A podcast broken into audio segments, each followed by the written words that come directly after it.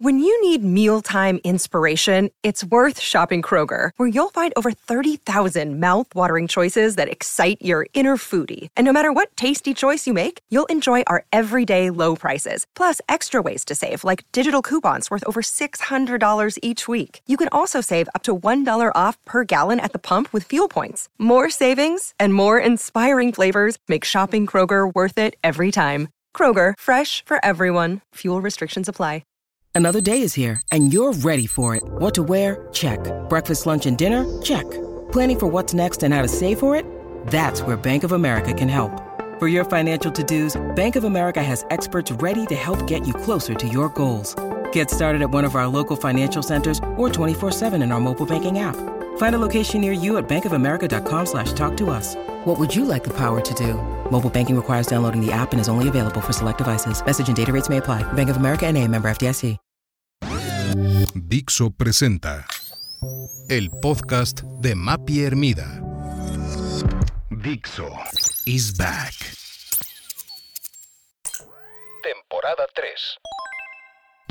Soy Mapi Hermida, directora de comunicación durante el día y periodista de noche.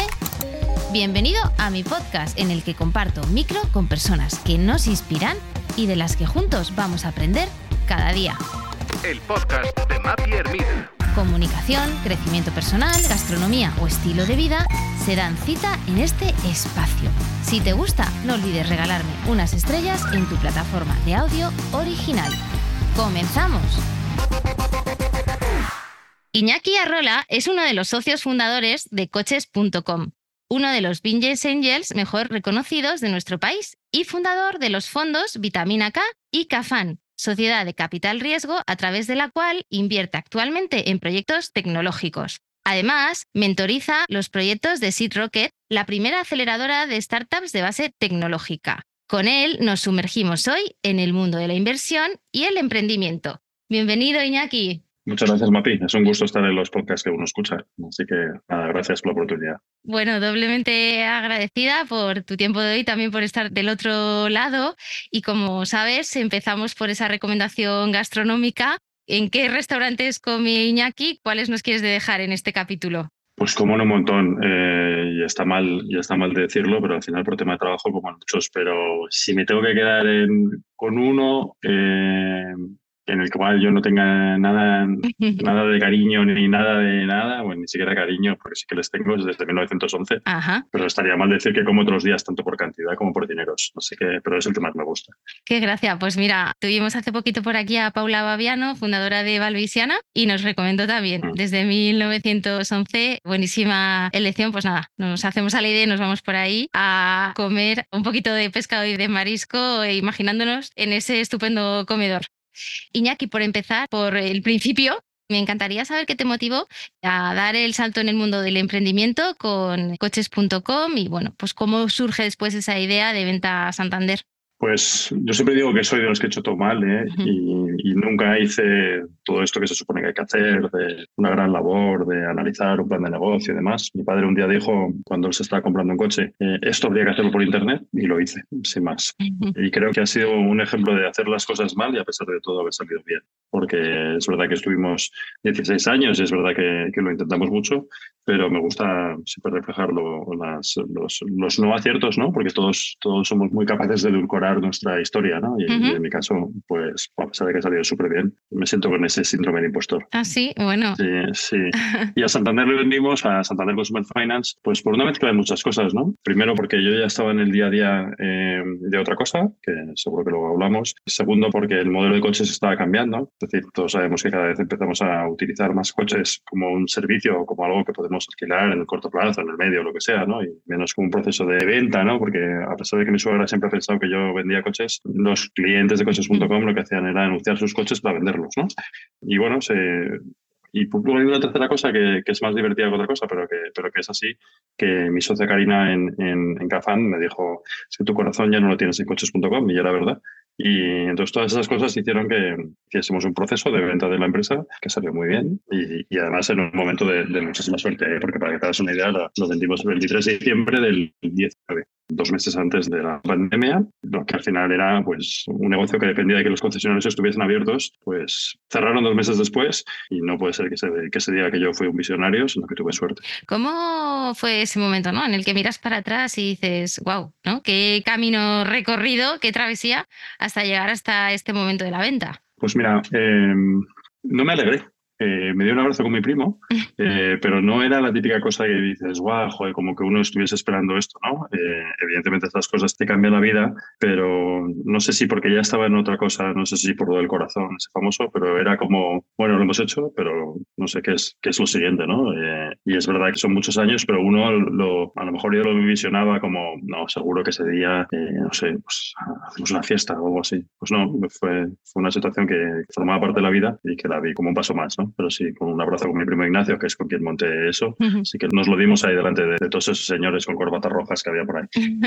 Cuando te lanzaste a emprender, ¿te imaginabas ese momento? ¿O cómo pensabas que iba a ser tu futuro, ¿no? Cuando uno es joven y tiene ilusiones y se lanza esto del emprendimiento. No, no, no me, no me lo imaginaba y además como, como curiosidad, yo siempre decía en casa que el día que ganásemos X euros, ese día eh, a mí me encantaría vender la empresa, ¿no? Y sin uno pensar que, la, que algún día la vendería, ¿no? Y, un, poco, un poco fue así. la empresa se vendió por, por lo que a mí me representaban esos euros, ¿no? Pero era más por una consecuencia de algo que había pasado muchos años, ¿no? Al final, yo creo que la reflexión más importante para mí fue, eh, estuve 16 años montando una empresa hasta que la vendí eh, creo que muchas veces se infravalora lo difícil que es eso. Creo que pocos hemos tenido la suerte de llegar donde yo tuve la suerte de llegar y se ve mucho como algo, pues llegaré a eso, ¿no? Pero yo nunca llegué a, yo nunca monté la compañía por venderla. Pero, pero es verdad que el día que la montas dices, pues, pues, qué maravilla, ¿no? Por, poder venderla. También te queda raro, ¿eh? Porque la gente que trabaja contigo eh, trabaja contigo y para ti, ¿no? Y de hecho eso lo digo siempre. Las primeras veces que empezaba a tener empleados, yo miraba las mesas cuando yo llegaba al primero a la oficina y decía, estos que hacen aquí? Porque no sabes por qué están trabajando por ti, ¿no? Porque es verdad que, que, no trabajan por ti, porque al final es un puesto de trabajo como cualquier otro, pero sí que tú has montado la empresa y tienes esa responsabilidad, ¿no? Entonces, bueno, son una mezcla de muchas cosas, pero al final, como curiosidad, pues le doy un abrazo a mi prima. no sé si tengo un poco la sensación, ¿no? De que cuando tú empezaste esto de emprender era un poco desconocido eh, estuvo por aquí Carlos Rivera de Clickars hace unos capítulos porque fuimos compañeros de clase y le dije, venga, vente al podcast y nos cuentas cómo también ¿no? hiciste el proceso de venta de Clickars. Y eh, es curioso, ¿no? Porque eh, Carlos es verdad que lo vendió, no recuerdo ahora, 3-4 años, fue lo que tardan en hacer toda la operación. Y bueno, pues cuando era ese momento, digamos que ya era algo como más habitual, no ocurre todos los días, pero bueno, es verdad que son procesos ahora que estamos más acostumbrados, pero en el momento en que tú empezaste, todo era como desconocido. Estabas tú trazando como un camino nuevo. Sí, de hecho yo lo de emprender, eh, esa palabra la entendí después, porque yo lo que tenía era una empresa y al final te quedas más con esa parte, ¿no? Y es verdad que luego se puso un poco de moda, cosa que no creo que sea mala, ¿no? Yo creo que lo que probablemente sea raro es que a lo mejor nos dediquemos a utilizar palabras tontas o haya gente que viva de los emprendedores y no por los emprendedores, ¿no? Pero es verdad que en su momento era más, oye, he montado mi empresa y ya está, ¿no? Ahora está más de moda, como bien dices. Moda peligrosa, ¿eh? Porque puede salir mal. Claro, al final, ¿qué es realmente ser emprendedor, no? Bueno, y todos lo somos, ¿no? Aunque solo seas un autónomo que trabajas por tu cuenta, ¿no? Desde eso a gente que tiene, no, voy a decir millones, pero muchos decenas de miles de empleados, todos, bueno, abrimos el chiringuito, ¿no? De una manera u otra, cada día, cada mes o lo que sea. Y no es más ese que tiene miles que ese autónomo individual. Es una cosa distinta, pero parecida. Tuve también a Alejandro Vesga, el director de la revista Emprendedores, y decía, ¿no? Si es que si abres una panadería ya eres emprendedor, ¿no? Al final. Totalmente. Claro. Totalmente. Sí, sí. ¿Y qué mm, características dirías que se comparten? Seas el fundador de coches.com o seas un propietario de una panadería de barrio. Pues yo creo que la ilusión de hacer cosas por tu cuenta, ¿no? Y al final es decir, oye, me organizo yo un poco por mi cuenta, ¿no? Eh, Tienes sus cosas que no son buenas como consecuencia de eso, ¿no? Pero el decir, oye, pues eh, la manera que quiero yo de organizarme es la que voy a hacer. Cuando ya tienes empleados, quiero tratar de montar el tipo de empresa que a mí me gustaría haber montado, ¿no? Yo creo que es bastante importante en eso, no solo la empresa que monto y por qué la monto y cuál es el modelo de negocio y demás, sino la gente con la que trabajas, ¿no? Y para mí ha sido siempre súper importante. Es una de las cosas que yo hacía mal al principio, yo creo que no le dedicaba eh, cariño extremo a los empleados al principio, no a malas, sino porque no tenía tiempo, ¿no? Pero, yo creo que cuidar a los empleados es probablemente lo más importante y el trabajar no por la empresa, sino el que todos colaboremos de alguna manera a, trabajar, no sé, como decía mi abuela política, cuando quería criticar a alguien que nunca criticaba a nadie, decía es que no es de nuestro estilo, pues a mí me gusta trabajar con gente de mi estilo, ¿no? Y gente de mi estilo no es gente igual que yo, es gente que haga las cosas por un algo, ¿no? Y a mí es lo que más me gusta. Decías el trato de los empleados, me encanta tu sinceridad. Ahora hablaremos también de tu perfil más tuitero, eh, donde también evidencias esa honestidad. Pero antes sí que me gustaría que nos contases otros aprendizajes que has tenido en este viaje, ¿no? También para aquellos que ahora mismo están emprendiendo. Y bueno, sabes que esta pregunta es obligada, ¿no? Yo no sé cuántas veces te la han hecho, Muy bien. pero toca, toca en esta entrevista. Pues mira, te diría dos cosas, ¿no? La primera, que yo empecé muy pronto y yo creo que no hay que empezar muy pronto, no hace falta. Y la segunda que hila con la primera es que creo que hay que tener buenos jefes. Ujú. Y probablemente hay que tener buenos jefes durante unos años para aprender. Y creo que de los jefes se aprende de lo bueno y de lo malo, ¿no? Y a mí me faltaron las dos cosas, ¿no? Como empecé muy pronto, porque bueno, pues todo lo empiezo ya y ya está, pues no tuve la oportunidad de tener jefes y aprender de lo bueno y de lo malo. ¿no? Entonces yo, mi recomendación, antes de montar una empresa, luego si quieres hablamos de, de qué haría yo distinto si monto una empresa, ¿no? Porque er- errores tengo todos, ¿no? Pero yo me plantearía el, uno, si quiero empezar, ¿no? porque es un camino que no es fácil. Dos, que puedo tardar en montarla. Y tres, que si tardo, mientras tanto, que creo que lo más importante es aprender de los jefes. Yo a mis hijos les digo mucho que aparte de opcionalidad, de decir, oye, no te cierres puertas a ti mismo, ¿no? Las famosas puertas que nos decía, ¿no? Hay que hacer cosas que tengan opciones. Pues eso mismo, pero también en cuanto al aprendizaje de la gente, ¿no? Y yo eso es lo que antes me plantearía, ¿no? Y a la hora de cuando ya estás montándola, creo que una de- aunque sea contraintuitivo con lo que acabo de decir, creo que una de las cosas que a veces hacemos por miedo, por el salto al vacío, es decir, oye, eh, la voy a montar con más gente en la empresa, ¿no? Me junto con muchos socios. Me, eh, y yo animo a que no necesariamente se tenga que hacer con muchos socios y si se hace, sean distintos y todo el mundo esté como muy alineado en lo mismo y se firme papeles, porque cuando no firmas papeles puedes llegar a tener problemas. ¿no? Yo he visto mucho problema en muchos proyectos en que la confianza, lo que tú quieras, no se habían hecho los deberes bien al principio en la selección de los cofundadores eh, y o en escribir los papeles de qué pasa si nos peleamos. ¿no? Si Mapi y Iñaki se pelean un día a la hora de hacer su empresa, tiene que estar escrito el día que nos juntamos. Pero eso muchas veces no se hace. ¿Por qué? Porque, joder, porque no- nos queremos mucho inicialmente y pensamos que nunca llegaremos a un problema. Ya, o sea que tú eres eh, partidario de emprender en equipo. Sí, pero pocos y complementarios. sí, Y escrito. Pactos socios. Importante. ¿Y amigos o desconocidos? No, mejor que no. Y fíjate que yo monté mi empresa con mi padre, con mi primo y con un amigo y sin pacto de socios, ¿no? O sea que justo lo que te estoy diciendo es porque yo lo hice mal, ¿no? Y yo creo que no es incorrecto hacerlo con amigos, con familiares, con lo que sea, con gente cercana, pero el problema es que ahí pones en riesgo muchas más cosas que no solo la empresa, ¿no? Entonces, ¿te merece la pena? ¿Cuánto de necesario es juntarte con gente que sea más cercana, ¿no? Y si es que sí, porque puede que tenga que ser que sí, por el motivo que sea, es que es mucho más motivo de, de tener escrito un pacto de socios por si acaso. Entonces, mm, al final esto es muy personal, ¿no? Es, oye, el día que tú te casas con alguien, pues lo bueno y lo malo, ¿no? Y, y también si tienes que juntarte una empresa con alguien, pues lo bueno y lo malo, pero ahí sí que tiene que estar escrito el, el divorcio, si es que llega a verlo. Oye, Iñaki, hablabas de, oye, cuestionarse, ¿no? Realmente si quieres emprender o no, ¿cuáles son esas red flags o banderas rojas que es decir, mira, eh, creo que no, no voy a emprender de cara también, ¿no? A personas que están planteándose que de alguna forma no sueñan un poco también con ese mundo que se vende del emprendedor y soñador, ¿no? Que ejecuta su idea, ¿no? Y todo se convierte en oro. Eh, O sea, yo creo que muchas veces hay periodos en el que está como un poco más de moda, lo que decíamos al principio, ¿no? Entonces, como está más de moda, pues la gente salta, ¿no? Y a lo mejor hay un, un coste de oportunidad menor, ¿no? Porque, bueno, pues, por ejemplo, los últimos años eh, el acceso a la financiación era fácil para cualquiera que hubiese hecho algo razonablemente bien en, en el trabajo por cuenta ajena que tuviese y podía saltar y, y, oye, si salía mal, pues volvía a su trabajo por cuenta ajena y no pasaba nada, ¿no? Pero yo lo que te diría como cosa más importante es que creo que tiene que ser un proyecto personal en lo profesional, ¿no? Es decir, que, que muchas veces no nos damos cuenta que eh, ser empresario implica pues que al final en tu día a día, con tu mujer, con tus hijos, con lo que sea, eliges un tipo de vida, tiene cosas muy buenas, pero también tiene cosas muy malas, ¿no? Y por eso creo que hay que estar alineado en casa, ¿no? O sea, que como lo vemos como algo muy bonito, pensamos en que eh, vamos a ayudar en nuestra casa porque si nos va bien y además tenemos una flexibilidad y demás, pero no le vemos nada, el lado malo. Y al no verle el lado malo, a veces no eh, tenemos la conversación dura en casa de decir, oye, si esto sale mal, ¿qué nos pasa? Yo tuve suerte porque a mí me han apoyado en casa desde el primer momento, pero no veo muchas veces que la gente haga esa reflexión. Mm. Nos quedamos con lo que la parte bonita del tema y cuando las cosas empiezan a no funcionar, pues tienes que salir en casa, porque si no haces un problema. Has mencionado un concepto que me encanta, opcionalidad, mm. eh, muy antifrágil. Mm. El otro día leí un artículo, ¿no? Que al final el exceso de opcionalidad te mata. Es cierto que, por otro lado, ¿no? Eh, no tener opcionalidad pues es un riesgo, cuando trabajas en el mundo corporativo, pues tu opcionalidad es limitada también porque a veces pues no tienes capacidad tampoco para tener otro tipo de proyectos paralelos.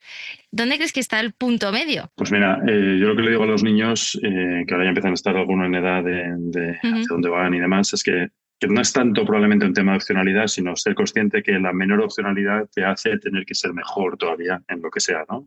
Porque solo tienes un camino, ¿no? Y eso, oye, vas de aquí, del punto A al punto B, eh, por este camino y, y, estás compitiendo con otra gente, ¿no? Entonces, yo creo que por lo que yo les recomiendo a ellos que tengan opcionalidad es justamente por tener alternativas en el caso de que no sea lo que más les gusta la vida y a lo mejor, como consecuencia de eso, no son los mejores, sino tienen opción de moverse hacia otro lado, ¿no? Pero de nuevo, vuelve a ser muy personal, ¿no? al final es decirle a uno con la vida del otro qué es lo que tiene que hacer, ¿no? Eh, y eso que a veces a mí me pasa, ¿no? Hoy como inversor a mí me dicen, no, ¿y tú qué harías? Es que es tu vida, ¿qué te voy a decir yo de lo que harías, ¿no?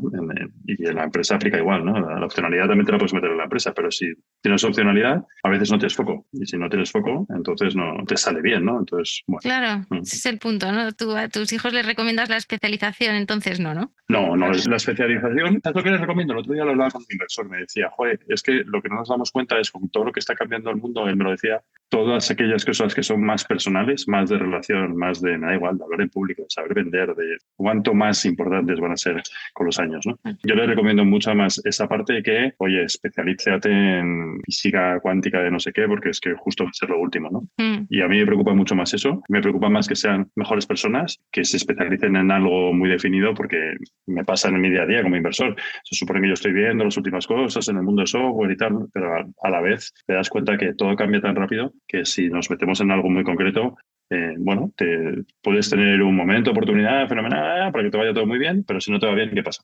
Eh, estás jorobado, ¿no?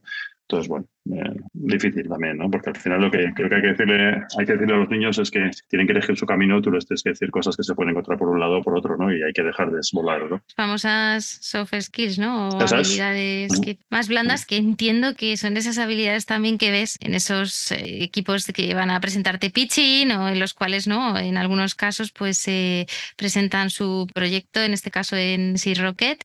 ¿Cómo coges ese pulso, ¿no? ¿Y cuánto para ti de importante es eso a la hora de valorar también los proyectos que te traen? Pues siempre decimos que es mucho más importante eso que cualquier otra cosa. ¿no? Es verdad que necesitas siempre lo típico, ¿no? Y un perfil, varios perfiles, que la misma empresa cohabiten, ¿no? Que tengas el técnico, el que vende, el que no sé qué. Pero creo que se puede comprar, eh, entre comillas, el trabajo de una persona muy especializada en algo. comprar las soft skills esas yo lo veo más difícil, ¿no?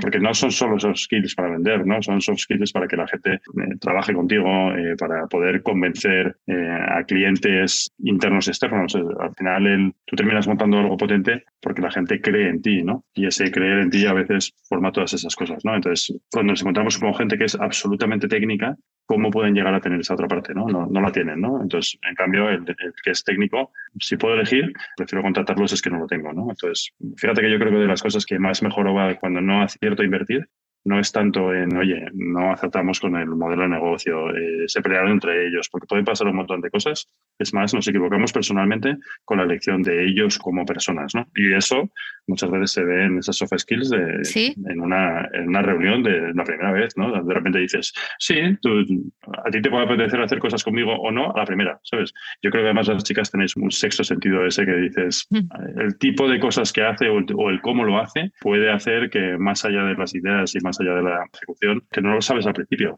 Una idea vale de lo que vale y una ejecución se va a ver en el futuro, ¿no? Pero mm, te pasa el ver cosas que de repente dices, bueno, dentro de, y volvemos a la opcionalidad, al final mi trabajo como fondo no es acertar en muchas. Lamentablemente, eh, se nos mueren compañías y, nuestro trabajo es poner más dinero en las buenas y en aquellas que van mal, pues, pues nosotros no somos los salvadores, ¿no? Y eso tú no puedes saber a priori cuáles van a ir bien, por mucho que soft skills, equipos balanceados, ideas de negocio interesantes. O sea, puedes, puedes analizar muchas cosas, mm. pero lo que también nos queremos es opcionalidad. Es a partir de determinadas cosas, de X cosas, que no todas son perfectas, porque a lo mejor tú cumples en una cosa y yo no cumplo en otra, ¿no? Pero después de que te salgan mal no sé cuántas, pues después que tengas la suerte también de que te haya salido bien, pues hay que poner más dinero de las buenas, ¿no? ¿Cuáles son esos elementos clave que un emprendedor debería incluir en su pitch a inversores para convencerte? Pues no, mira, mira hay una, no lo sé, porque lo, que decíamos antes, hay una lista así muy, muy, muy amplia de cosas teóricas, pero siempre decimos una cosa que es eh, ¿por qué tú y por qué ahora? ¿no? Porque tú es fácil, ¿no? Oye, pues mira, Mapi y Iñaki se juntan y montan una empresa y Mapi tiene esta experiencia, Iñaki tiene una complementaria y uno sabe de una cosa y otro sabe de otra y uno es muy técnico y el otro tiene esas soft skills que estábamos hablando antes. esa parte es fácil, ¿no? Porque todos sabemos lo que nos falta como equipo, ¿no? Eh, para un, tipo de, estructura, aunque sea pequeñita al principio, ¿no?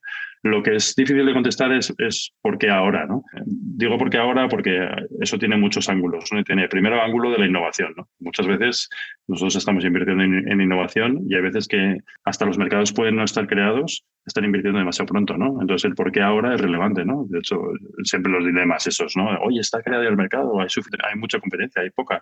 ¿Por, qué, ¿Por qué tú vas a ejecutar ahora y por qué lo vas a hacer así de bien, ¿no? Eso uno. Y luego dos, en lo que a mí me toca, al final, cuando tienes eh, fondos de determinado tamaño, eh, lo que le preguntamos nosotros al emprendedor, eh, al equipo emprendedor es, oye, me van a sobrevivir pocas. Se me tienen que, las que me salgan bien tienen que terminar siendo muy grandes, ¿no? ¿Por qué ahora merece la pena invertir este dinero? O sea, ¿por qué estás en un punto de inflexión en el que a mí como fondo me salgan los números para invertir en tu proyecto, ¿no? Y eso a nadie se escapa que hay muchos proyectos que no son invertibles por los fondos, no pasa absolutamente nada, ¿no? Pero sí que es una pregunta que no es fácil de responder a un fondo porque al final el fondo invierte en cosas que se pueden hacer muy, muy, muy grandes. Y creo que ese por qué ahora responde de muchas de las cosas que teóricamente debería tener un emprendedor, ¿no? Porque cuando ya has respondido al por qué tú y por qué ahora, pues al final ese supuesto listado se reduce a menos cosas. ¿Qué ejemplos, no sé si nos puedes decir, ¿no? Pero por entender también, por ir un poco a lo práctico, ¿no? Que has dicho, oye, pues eh, el por qué ahora, pues mira, en este caso no era el momento y luego, oye, pues sí que fue una compañía que tuvo su momento y cuando a mí me presentó, cuando se surgió la oportunidad, no avanzamos o porque tú, ¿no? Es decir, pues oye, también en este caso elegí a esta y lo hice bien, ¿no? Porque me dio ese feeling. Mm. No sé si tienes casos concretos o puedes compartirnos alguno. Muchísimos. Mira, eh, yo creo que el mayor ridículo que he hecho yo ha sido con el mundo de la cocina a domicilio. Eh, hace muchos años, y además que, tú sabes mucho de esto de, la comida, hace muchos años surgió una empresa que se llamaba Sin Delantal, que era como la primera plataforma de comida a domicilio cuando ni siquiera había todavía aplicaciones móviles, ¿no? Y cuando ellos lo hacían a través de, el ordenador, ¿no? De, sobremesa, ¿no? Fíjate. Y el porque ahora era difícil, ¿no? Es el porque ahora es todo el mundo sabemos que vamos a pedir comida a través de comida a domicilio, claro. pero lo que no sabemos es cuándo va a funcionar y cuáles van a ser esos catalizadores para que funcione, ¿no? Es verdad que estoy hablando de la prehistoria, porque yo creo que esta inversión la hice como en 2010 o algo así, me lo invento, un número, un, año así de hace mucho. Pero yo una vez que estos chicos les fue razonablemente bien, que esto Diego y, y Baris, que lo vendieron a Justit, ¿no? El Justit que hoy todos conocemos en la calle después de que ya estaban saliendo las aplicaciones móviles, después de muchas cosas, yo dije, vaya, se acaba. Aquí ellos están en ese momento solo en España y México y yo pensaba que como en el mercado en el que yo estaba más acostumbrado a operar, que era el mercado de las páginas web de clasificados de coches, yo pensaba que solo habría un campeón y que ese campeón ya dominaría el segmento eh, y no permitiría que entrase gente nueva y el mercado no sería tan grande. Y de hecho yo les dije a José y a Íñigo, fundadores de la Nevera Roja, no tenéis nada que hacer, chicos. La venta de la nevera roja fue por muchísimo más dinero de lo que fue sin delantal, pero no solo llegamos a eso, sino que tiempo después vinieron todos los modelos de Globos, Uber y demás. ¿no? Eh, lo que quiero decir es, fíjate el por qué ahora, ¿no? Qué mal vi yo un mercado que se hizo tan grande y qué mal vi yo en la situación competitiva, ¿no? Es decir, tanto Íñigo como José podían haber contestado porque ahora, de una manera que yo no hubiese entendido, pero que les salió muy bien, y en su momento Oscar Pierre, pues lo mismo con Globo, ¿no? A Globo le dijimos que no varias veces, creo que también eso es otro error, o no, no lo sé. O no, no sabemos. Mm, bueno, pero ¿sabes por qué? Es que probablemente porque sea que no.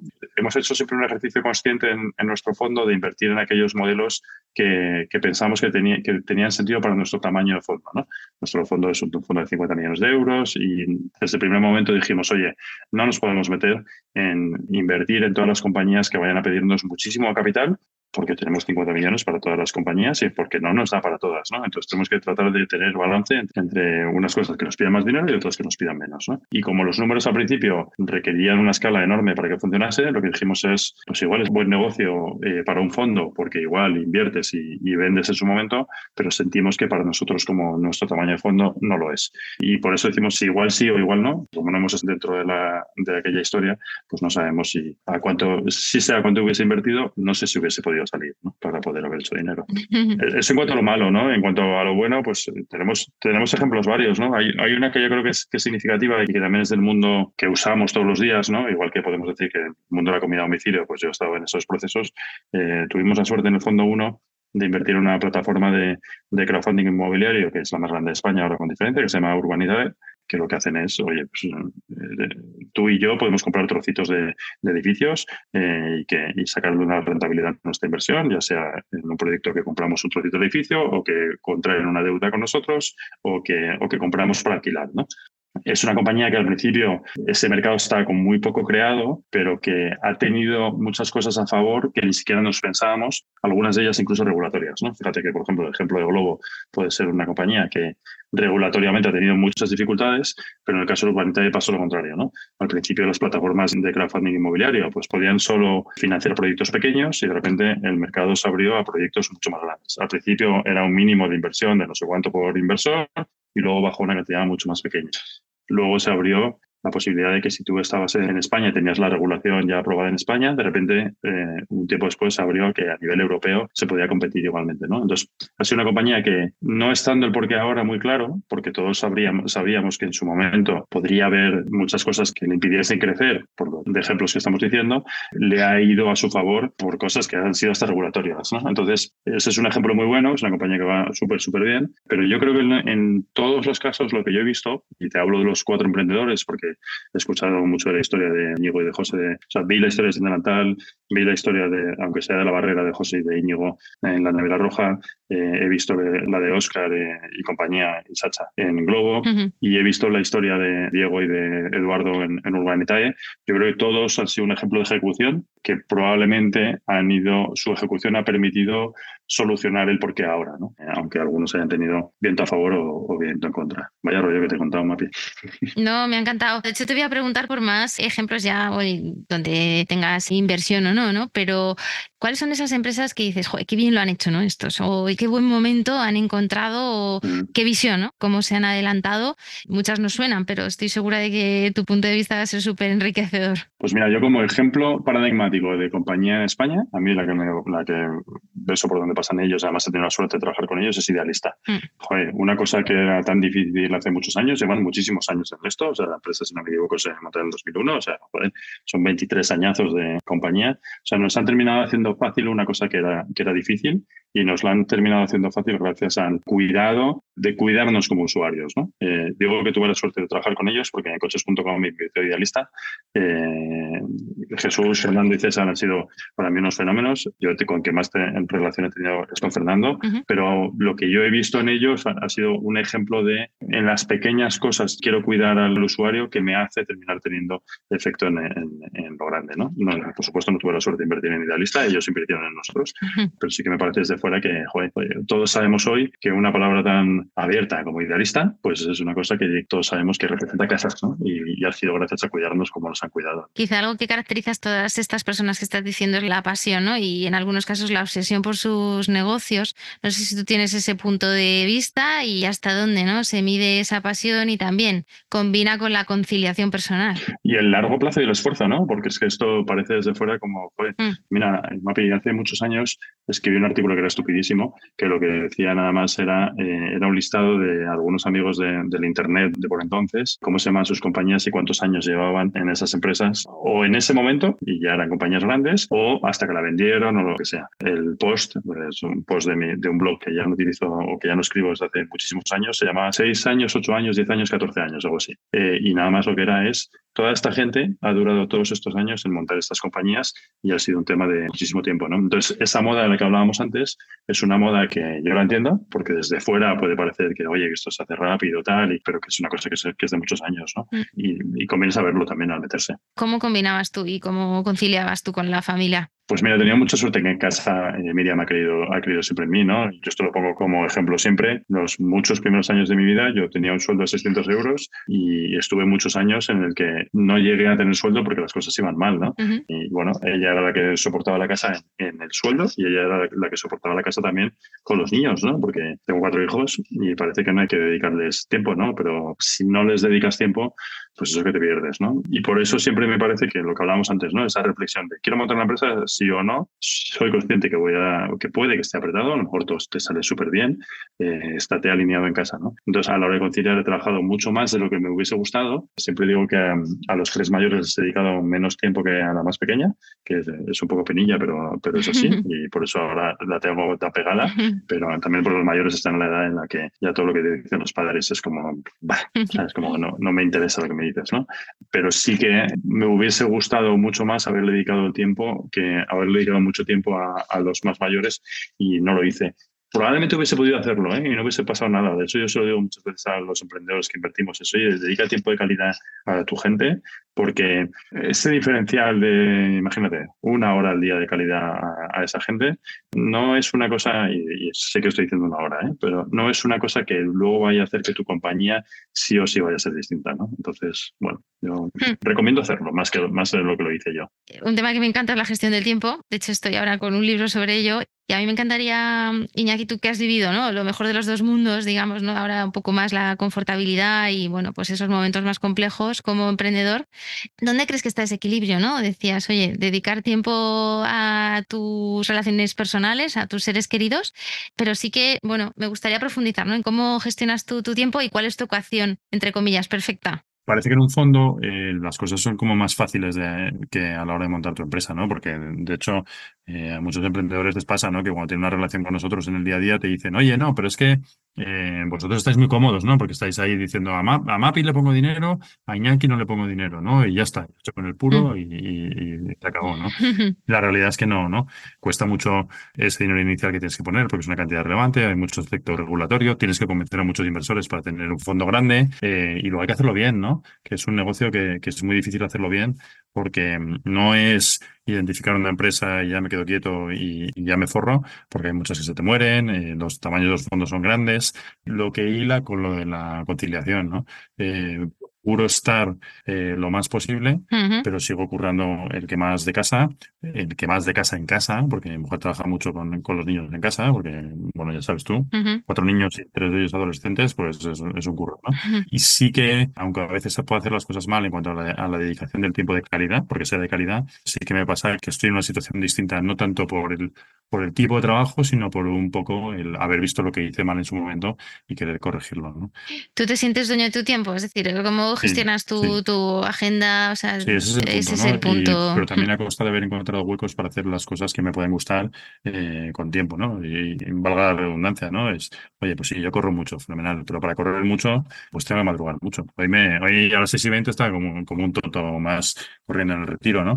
Eh, pues bueno, pero si quieres eh, tener que trabajar y quieres no afectarle mucho a, tu familia, pues si quieres hacer esas cosas, pues aunque seas dueño de tu tiempo, te tienes que organizar, ¿no? Ya, ¿también te gusta leer? Sí, sí, eh, ¿Lees más novela, ¿no? Que libro de desarrollo de management. Sí, joder, tengo un montón de desarrollo de management pendientes de leer y el otro día dije, me parece que me los voy a llevar a la oficina para que los lean, que los tenga que leer, que a mí me más otro, otro tipo de libro, totalmente. no sé si nos quieres recomendar alguno, dejarnos alguno en el podcast. Pues mira, los dos de los libros más chulos que he leído últimamente se llaman Los ingratos y los incomprendidos, de Pedro Simón. Me parecen dos libros preciosos. Eh, ahora me estoy leyendo la biografía de Elon Musk porque creo que leérsela, ¿no? Aunque la he ido leyendo. Hay que leérsela. Bueno, yo se la he regalado también a Abraham.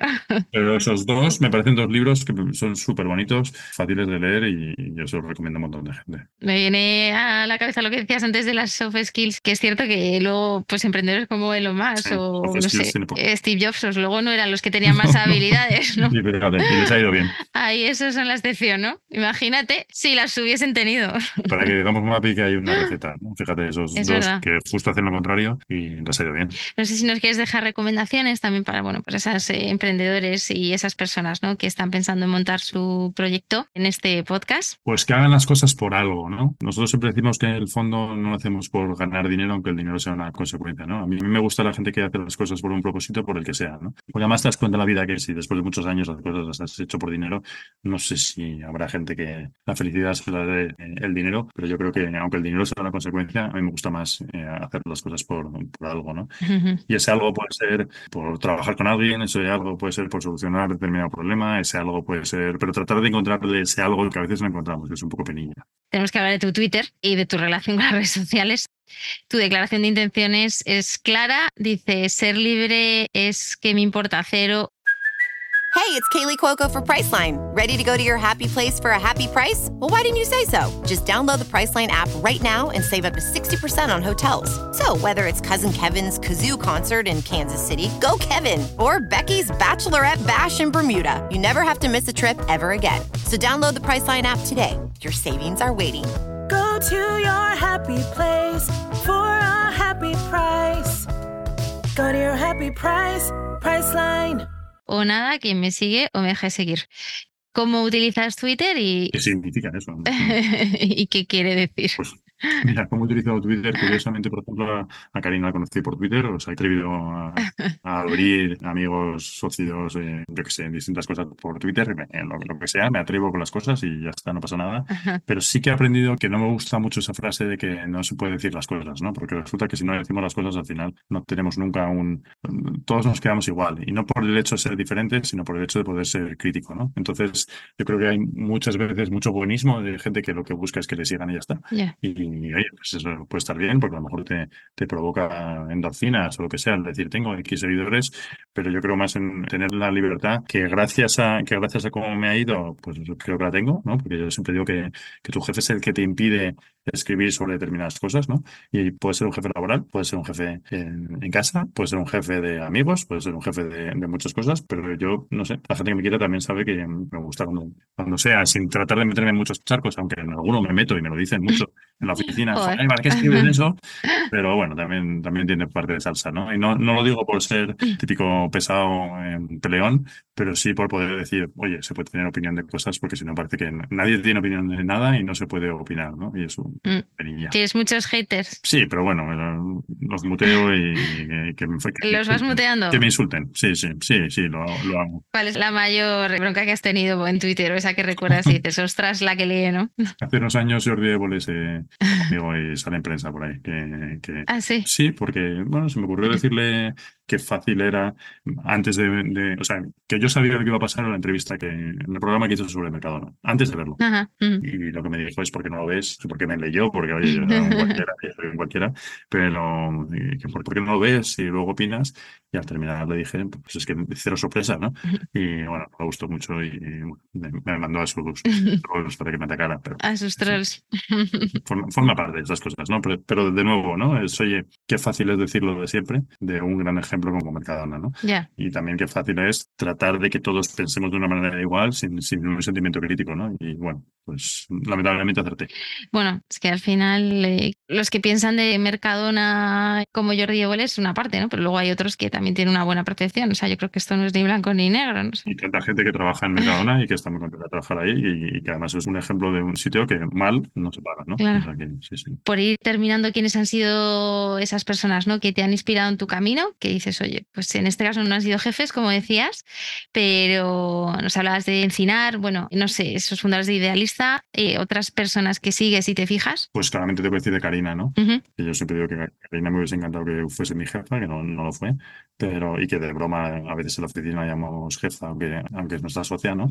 Pero yo aprendo un montón de ella todos los días, ¿no? Y, y antes decíamos que hay que tener jefes muy joven, a mí me hubiese encantado que ella fuese, joder, la pobre tiene muy pocos años más que yo, ¿no? Pero vamos, yo hubiese pagado por, por ser su, su subordinado. ¿Y tú te tomas muy en serio eso de ser jefe ahora? No, porque no lo hago tan bien, entonces no me lo puedo tomar muy en serio.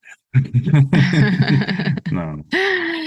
Oye, voy a terminar con una pregunta para ver si me das algo de salseo también eh, respecto a tu visión del mercado español, ¿no? Y cómo ves eh, ahora mismo el ecosistema y, eh, bueno, Mm. pues en Twitter te leemos hablando también de temas políticos, de temas de economía, de todo tipo.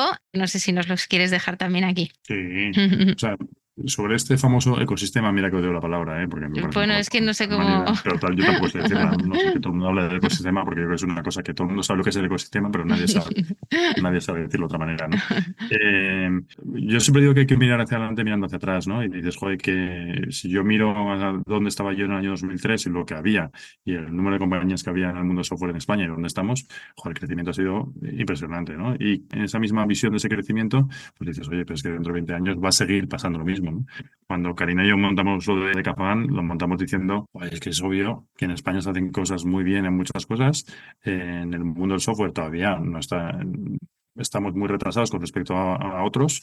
No vamos a llegar nunca a ser Silicon Valley, el ecosistema nunca va a ser Silicon Valley, pero es un gran país por muchos motivos y seguro que surgen cosas buenas, ¿no? Y eso que hoy lo decimos, es que era obvio por entonces y es obvio de aquí en adelante. Lo que pasa es que es- todo esto siempre es muy tendente a intentar buscar en el muy corto plazo respuestas de la evolución y cómo está y cómo no está, ¿no? Yo pienso que, que a pesar de que en los últimos dos años todo el mundo piensa que hemos tenido como un bache muy grande y que ya no estábamos en la misma situación que estábamos, yo me fijo más en el largo plazo y también me fijo en cómo a lo mejor estamos en una situación un poco artificial, ¿no? En los últimos dos años, ¿no? Había muchísimo dinero en el mercado, eh, a lo mejor la gente saltaba a cosas que no había que hacer desde el primer momento, porque dices, oye, pues lo que hablábamos antes, ¿no? Estoy tan tranquilo en mi corporación y como me dan dinero, pues lo intento, ¿no?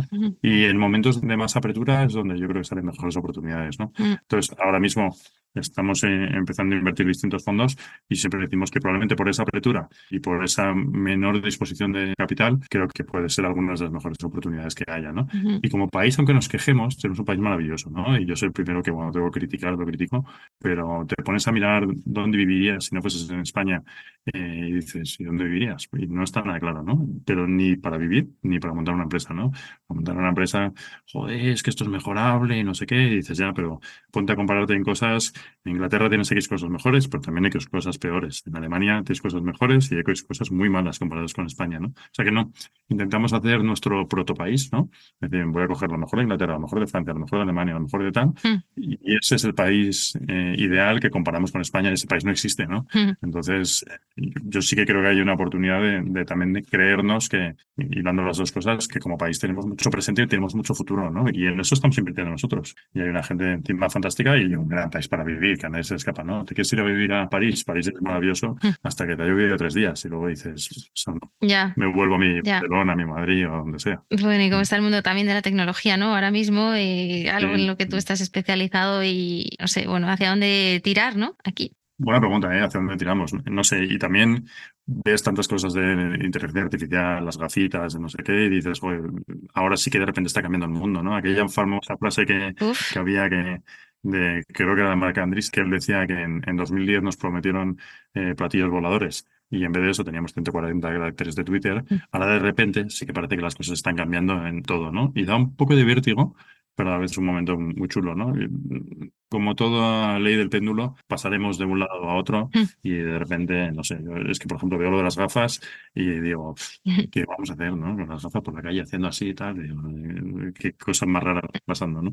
¿Estás invirtiendo mucho en inteligencia artificial? Pues llevamos un tiempo, ¿no? Eh, pero de nuevo siendo conscientes de quién somos y del tamaño que tenemos, ¿no? Y de que no podemos pelear todas las guerras y que nos debemos a nuestros inversores que nos han dado el dinero y que tenemos que rentabilizárselo, ¿no? Entonces, ¿podríamos invertir en un OpenAI? Pues no, por supuesto que no, ¿no? No tenemos eh, un fondo para, para eso, ¿no? Pero hay cosas en el mundo de inteligencia artificial muy interesantes para un fondo como el nuestro. Sí. Hay también un poco de, no, no no voy a decir burbuja porque odio la palabra burbuja, porque todo el mundo habla de burbuja, Mm. pero sí hay también como demasiado, a todo le ponemos la palabra IA o AI, Mm. según si lo digo en castellano o lo digo en inglés, entonces parece que mola más. Pues sí, hay un poquito de moda y nuestra labor tiene que ser quitar lo bueno de lo malo, ¿no? Pero, pero sí, sí, cosas sí que, sí que hacemos. Sí, Iñaki, lo dejamos aquí. Seguiría hablando toda la tarde contigo. La siguiente, si quieres, eh, en persona y en desde 1911. Sí, me encantará. Sí, sí, muchas gracias. Gracias. Te diré, te diré que dentro del balance a las 7 tengo clase de guitarra. La recibo, no, la, no, no, por supuesto no me importa. Buen ejemplo, buen ejemplo de gestión del tiempo. Un abrazo. Gracias, Mapi. Espero que te haya gustado este capítulo. Te agradezco enormemente que lo puntúes con estrellas. También se puede patrocinar y tienes toda la información en mi web mapiermida.com. Dixo is back.